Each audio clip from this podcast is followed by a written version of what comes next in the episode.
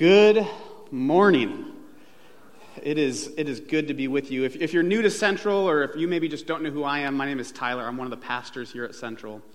And I will say, it's good to be with you, even though I know that for some of you parents, one of the reasons you're here this morning is because you had a lot of snow days this last week. And you know that more snow days may be coming this week, and you said, We are getting out of this house, and you kids are going somewhere away from me for an hour. And so that's why you're here this morning. And you know what? That's fine. There is no judgment. I am okay with that because I am so glad to be with you. I, I love when I have the opportunity to, to, be together in this way, and I get to come and, and, and preach. Uh, if you've been with us since the beginning of the new year, we've been in this series called Wonder Women. And we've been looking at different women in the Bible, and we've been looking at their stories and, and asking some of ourselves some questions about what we can learn from these women's strength and courage and faith and patience. How, how do their stories impact our lives even today? And I think one of the realities is that if you grew up in church, if you were a church person, a lot of these stories probably aren't new. They're stories you may be very familiar with. And so I think the question for you, if, if, that, if that is you, the question you need to ask yourselves are what are these stories saying to me today? How might I be changed by what I hear and read in these stories even now? And, and, let me just say if you didn't grow up in church, you're not a church person, maybe you still would say, ah, I'm not really sold on this faith thing. You know, maybe, maybe you just came because someone invited you, and so you find yourself sitting here. Maybe you're curious about faith, but you just have so many questions. And you, maybe you're interested in this God, and you're interested in this Jesus, but then you see some of these other things. You see some of the things that Christians are about, and you're like, ah, I don't know if I'm there yet. I want you to know that this is for you as well. And I think there's a question that you can ask yourself that's actually kind of similar to the question Christians may be asking themselves as we go through this story. And that's this that how might this story that we hear today, how might it transform the way I see the world around me? How might it transform the way I see the people I interact with? Based on what we hear this morning, how might that transform the way you see yourselves? Or maybe even, how might it transform the way you see God? I think when we look around the world, it can be so easy sometimes to feel this sense of discouragement or hopelessness. We see situations that, that people find themselves in or circumstances uh, that, that people deal with and walk through, and, and we just think, man, it just seems so dark and hopeless. Where is God in the midst of, of that? Where is God when, when these things are happening? I had a friend that I grew up with, and we've been having some conversation uh, because he's, he's struggling with some of this, and he says, Tyler, I really want to believe. I, I want to believe that God is real. I want to believe uh, and, and, and have faith in this God. But when I look around, I just, it's just too hard for me. And, I, and he said, Tyler, I, I pray and I ask God, God, if you are there, if you're real, just say something to me. Say anything to me. Reveal yourself in some way. And he feels like all he gets back is silence. And he says, Tyler, what am I supposed to do when I, when I look around the world and, and I see all of this darkness and then I see Christians who are a part of it or complicit with it or letting it happen? What am I supposed to do with that? And you know those moments where you feel like you're given the exact right answer to say in that moment, where you don't know how you could have come up with this answer on your own, but this is what you say in that moment? That didn't happen for me. I, I stood there and I listened to him and I just said, I don't know. But, but have you ever felt that tension in your own life of looking around and, seeing things the way they are and just thinking, God, where are you? Why does God seem so distant, so silent, so absent? Or maybe even a different question you can ask is, is what is our response? What are we supposed to do when God seems so silent? The, the Wonder Woman we're going to look at today is Esther. And again, if you grew up in Sunday school, you probably know the story of Esther well. We love this story for Sunday school. In fact, we love it so much that we made a VeggieTale video on it. That's how much we like the story of Esther. But if you've read it for yourself, you're probably a little concerned that we use this story with little kids. Because the story of Esther is a lot more like a daytime soap opera than it is a nice, tidy, traditional Sunday school. The, uh, the, the story of Esther has these power struggles and this jealousy. There's all of these drunken, impulse, angry decisions. There's really just a lot of drunkenness in general in this story. And, and, and there's violence and sex and, and, and, and betrayal and all of these types of things. And yet, in the midst of that story, there's something profoundly unique that's happening. And we're going to talk about that here in a minute. Uh, the, setting of Esther is in the town of Susa, which was the capital of ancient Persia. And so th- this story happens about 100 years after the, Persian, or the Babylonian exile. And so the Israelites are living in Jerusalem, and then they're conquered by the Babylonians and driven out of Jerusalem into exile. And, and if you remember, a few years ago, we did a, uh, a series here at Central on the story of Nehemiah. Nehemiah, if you remember, is, is, the man who returned to Jerusalem to rebuild the wall, to rebuild the city, and to give these Israelites a sense of hope and meaning and purpose and future. Well, if you remember from that, Nehemiah returns to Jerusalem from Susa. And, and so, Susa, even though a lot of Israelites returned to Jerusalem, a lot of them decided to go back home, there was still a large group of people who decided to remain in Susa and live as foreigners in this foreign land. And that's where we find ourselves this morning. And there's kind of four main characters in the story of Esther. We've got the king, who, unlike a lot of kings who, who are great leaders and lead with power and might and, and wisdom, the king in this story is more of a drunken pushover. And we've got a guy named Haman. And anytime I say Haman, or anytime you're reading this story and you see the word Haman, in the back of your mind, you should have the Jaws theme song playing. You know, the da-dum, da-dum, da-dum, da-dum. Because whenever Haman is coming, bad things are happening. When Haman shows up, no good can take place. He is the main antagonist, the bad guy in this story. So we've got the king, Haman, a guy named Mordecai who, who, was a Jew who decided to remain in Susa, and he was actually Esther's uncle. He raised Esther, Mordecai. And then, of course, we have Esther. And at, at the beginning of this story, the king is throwing this huge party, and he has all of these royal officials and, and, and friends and, and powerful people. And at the end of this party, he throws a banquet. He's trying to impress everyone with all of his might and power, which should probably be a red flag for some of us. That, that, that if you're trying to impress people with power and might, it's not a good start. But he calls his queen, Queen Vashti, to come, and in the book of Esther, it says to display her beauty. Which, in essence, is saying that King wanted Vashti to come so all of his friends could kind of gawk and look at how beautiful she was and look at her body. But Queen Vashti says, No, I'm not going to do that.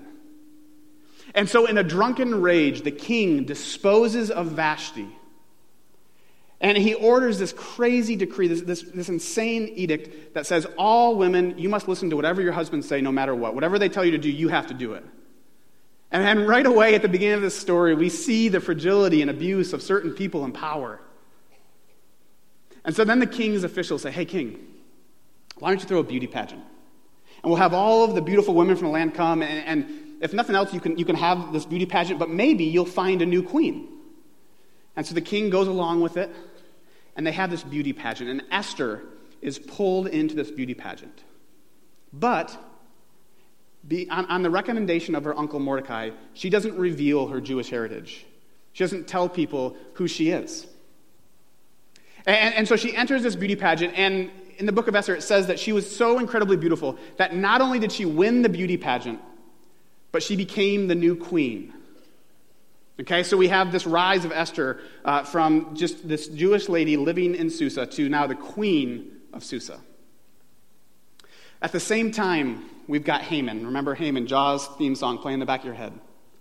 And Haman is elevated by the king to a position of power uh, higher than anybody else in the land. And Haman loves this. Again, people who are in love with power, be, beware, because usually bad things follow that. And so Haman is just so elated with all of this power, and he can't wait to have everyone bow down to him. And so he has everyone bow down, and everyone in the land bows to Haman except Mordecai. Mordecai won't bow. And this infuriates Haman. And so he begins to devise this plan, not only to get rid of Mordecai, but to wipe out all of the Jews living in Susa. This is what's happening at the beginning of Esther. And, and if you read the story, if you listen to the story, you can sense the tension and, and, and the gravity of the situation. That these people's future hang in the balance. And that's where we pick up in Esther chapter 4, which I'm going to read a few verses. It'll probably be easier to follow along on the screens. If you have your Bible, we're going to start at verse 1, but I'm going to do a little bit of hopping around. So, Esther chapter 4, verse 1. It says, When Mordecai learned of all that had been done, he tore his clothes, put on sackcloth and ashes, and went out into the city, wailing loudly and bitterly. In every province to which the edict and order of the king came, there was great mourning among the Jews, with fasting, weeping, and wailing. Many lay in sackcloth and ashes. So, so they're getting word that this is happening, that the king has made this, this drunken decree. And, and as they're learning about it, they're realizing what's happening. That as a people living in Susa, they're about to be wiped out. And so you can sense the sadness and grief and worry uh, of all of those people. And, so Mordecai hears this and he begins to go into mourning. And Esther her, hears that, that Mordecai is, is sad and she's trying to figure out what happened. She doesn't know what's going on. And so she sends word, and Mordecai tells her what's going on. And then he says, Esther, hey, you got to go to the king. And you got to try to convince him to change his mind, that this is an awful idea. So will you go to the king and will you convince him to, to make a different decree, to change this edict? And Esther says, But you don't get it. You can't just go to the king. You can't just decide, oh, I'm, I'm going to go, you know, like I'm going to walk up to John and, and you can just go approach him. You can't just go and do that to the king because all the king needs to do is snap his fingers and he'll have me killed. And if we hop ahead to verse 12, we hear Mordecai's response. When Esther's words were reported to Mordecai, he sent back this answer Do not think that because you are in the king's house, you alone of all the Jews will escape. For if you remain silent at this time, relief and deliverance for the Jews will arise from another place, but you and your father's family will perish. And who knows but that you have come to your royal position for such a time as this? Then Esther sent this reply to Mordecai Go, gather together all the Jews who are in Susa and fast for me. Do not eat or drink for three days, night or day. I and my attendants will fast as you do. When this is done, I will go to the king, even though it is against the law. And if I perish, I perish. There's so much happening here. You can sense the weight of what's going on. You can sense the worry and anxiety amongst this group of people. Again, from Mordecai and Esther. And Mordecai says, Please, Esther, go and, and, and, and try to save your people. And she says, ah, I don't think I can do that. He says, Don't, don't think that just because you're in the, the palace that you'll be saved. And so Esther says, Okay, well, fast for me. And I'll fast as well. And then after three days, I'll go before the king, even though it's against the law. And if I perish, I perish. There's so much happening in this story. But did you catch what's not happening? Did you catch what's missing from that story? Because there's something really important, specifically something really important for a story in the Bible that's not happening. Not just in those verses, but if you read the chapters before and the chapters after, you'll see that one big important thing is missing God.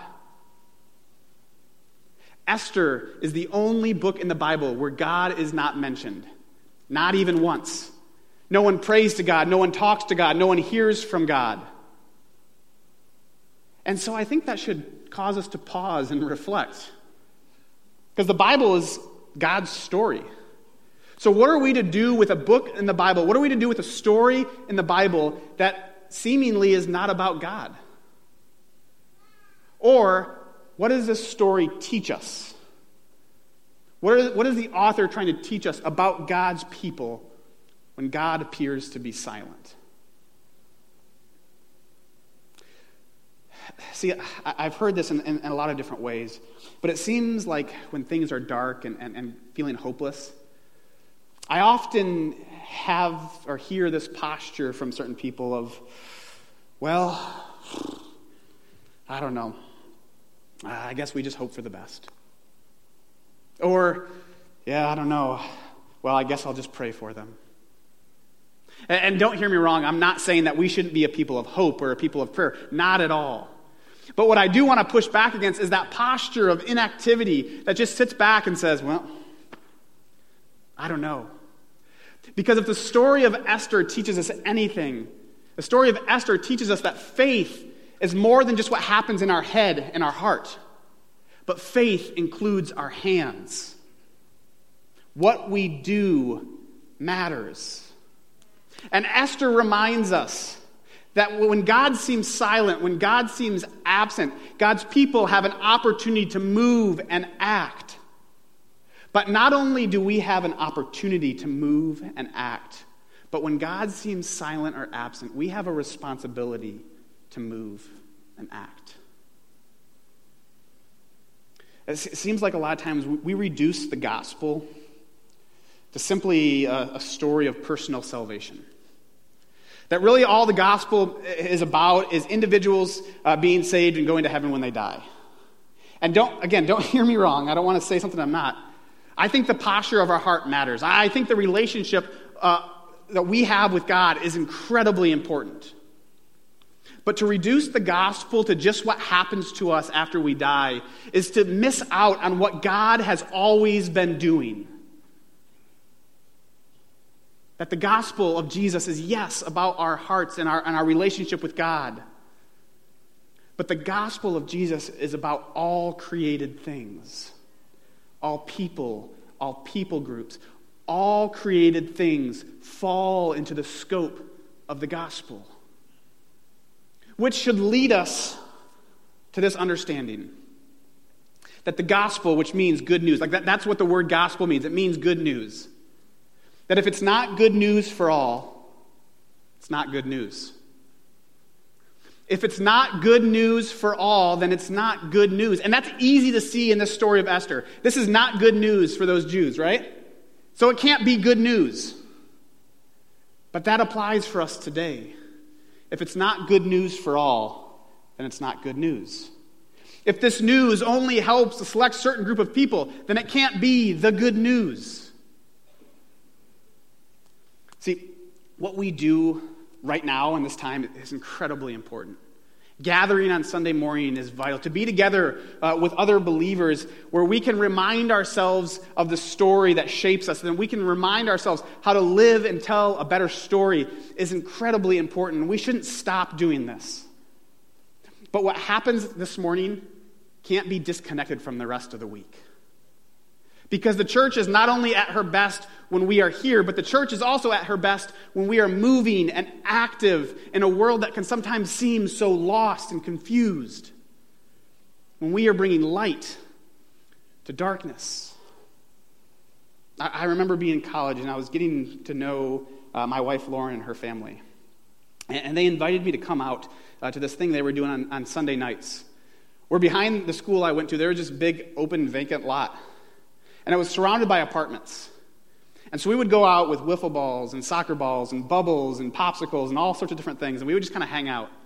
And, and kids and teenagers and, and, parents from those apartments would come, and, and we, we would participate in this moment together uh, of fun and, and of joy. We would play games and we would laugh. And these are people that we didn't know, but we had an opportunity to get to know them and move into relationship. And I, and I wish I could tell you all of the stories of, of, that came out of that.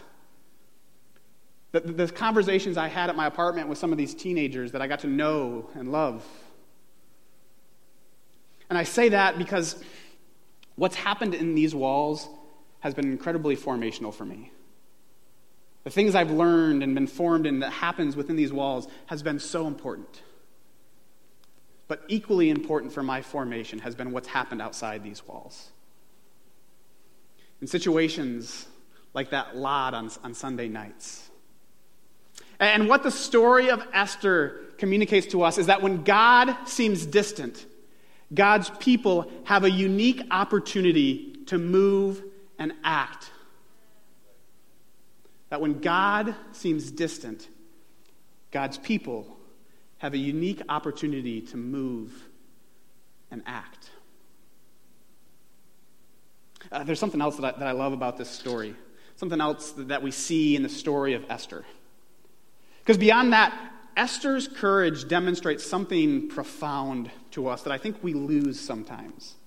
In verse 16, with all of these things stacked against her, with, the fate of all of these people hanging in the balance, and her life on the line, Esther says this When this is done, I will go to the king, even though it is against the law. And if I perish, I perish. Did you catch that? And if I perish, I perish. See, something that I see in my own life, and so maybe this is just for me, but I, I think it can be for us as well, is that sometimes it feels like faith can just get easy. Like we can move throughout our lives rather unaffected by things, and we can just kind of add in a little Jesus here and there, sprinkle in some faith uh, where it's convenient, or at least enough so that we can feel good about ourselves without truly experiencing actual transformation. And the story of Esther shows us that there's, that there's a better way. The story of Esther shows us that that proper alignment to God will cost us. That being a faithful follower to Jesus will cost us. That speaking truth to power will cost us. That it requires sacrifice. It may cost us time or energy, maybe finances. It may cost us ideals and affiliations. It may cost us following But it leads me to this question for my own life. And again, if I'm only talking to myself, that's okay. But when was the last time that following Jesus truly cost you something? When was the last time that following Jesus truly cost you something? See, because we can look back and see all of these examples of people who have gone before us and demonstrated what this looks like someone who's kind of always on my mind and comes up very easily is Martin Luther King. He seemed to understand this reality of, of faith costing us something. There is, a, there is a poll done the year he was assassinated. And the poll found that Martin Luther King had a 75% disapproval rating meaning that three fourths of the population didn't really care for his message of nonviolence and his message that, that people are equals. Yet Martin Luther King recognized that for him to be a faithful follower of Jesus, it was going to cost him. So let me say this, and I'm not immune to this. But one of my fears, one of my fears is that the American church is more in love with the rhetoric of bearing one's cross than we are with the reality of actually living into that. That we're more in love with language and jargon about being about the kingdom of God than we are willing to actually get our hands dirty and do the work of the kingdom. But Esther demonstrates to us that there's a better way of being in this world. Esther demonstrates that there's a better posture that we can take. All week long, as I've been preparing for this message, the story of the Good Samaritan has been on my mind. It's a story Jesus tells in the, in the New Testament about, about this man who is going down along this road. And as he's going along, he's jumped and, and, and beaten and robbed and left for dead. And two times a religious person comes by but when they see this man, they go by on the other side. Until a Samaritan comes along. Samaritan, the lowest of the low, the vilest, the person who, who, who could not possibly be anywhere near God, comes along. And this man has mercy on him. I, I love what Martin Luther King says about this story. He says that the first two men asked the question if I stop and help this man, what will happen to me? But the Good Samaritan reversed the question. If I do not stop to help this man, what will happen to him? See, I, I recognize that for, for a lot of us, these stories can seem larger than life. Stories about Esther, stories about Martin Luther King and, and Jesus and the Good Samaritan. That these stories can seem larger than life. And it can be hard for us to find ourselves in the midst of these stories. There's a story I love, and maybe you've heard it, about this, this duck community. And they've got a, a, duck post office and a duck school. But every Sunday, these ducks get up and they waddle to their duck church. And they sing from the duck hymnal and they, and they pray their duck prayers. And then the pastor, the duck pastor, gets up. And he begins to preach this message. And the ducks start quacking their amens as the pastor preaches them about how ducks have been given wings. And how ducks don't need to waddle anymore, but they can fly because God gave them wings. And then he prays and says, Amen, and they waddle home. I love the reminder that that story gives me that I, I don't want to just hear good words, sing a couple good songs, and then waddle home. I don't want to miss what God may be saying to me, what God may be trying to teach me in this moment. So, would you be open to whatever it is that God may be speaking to you in these days?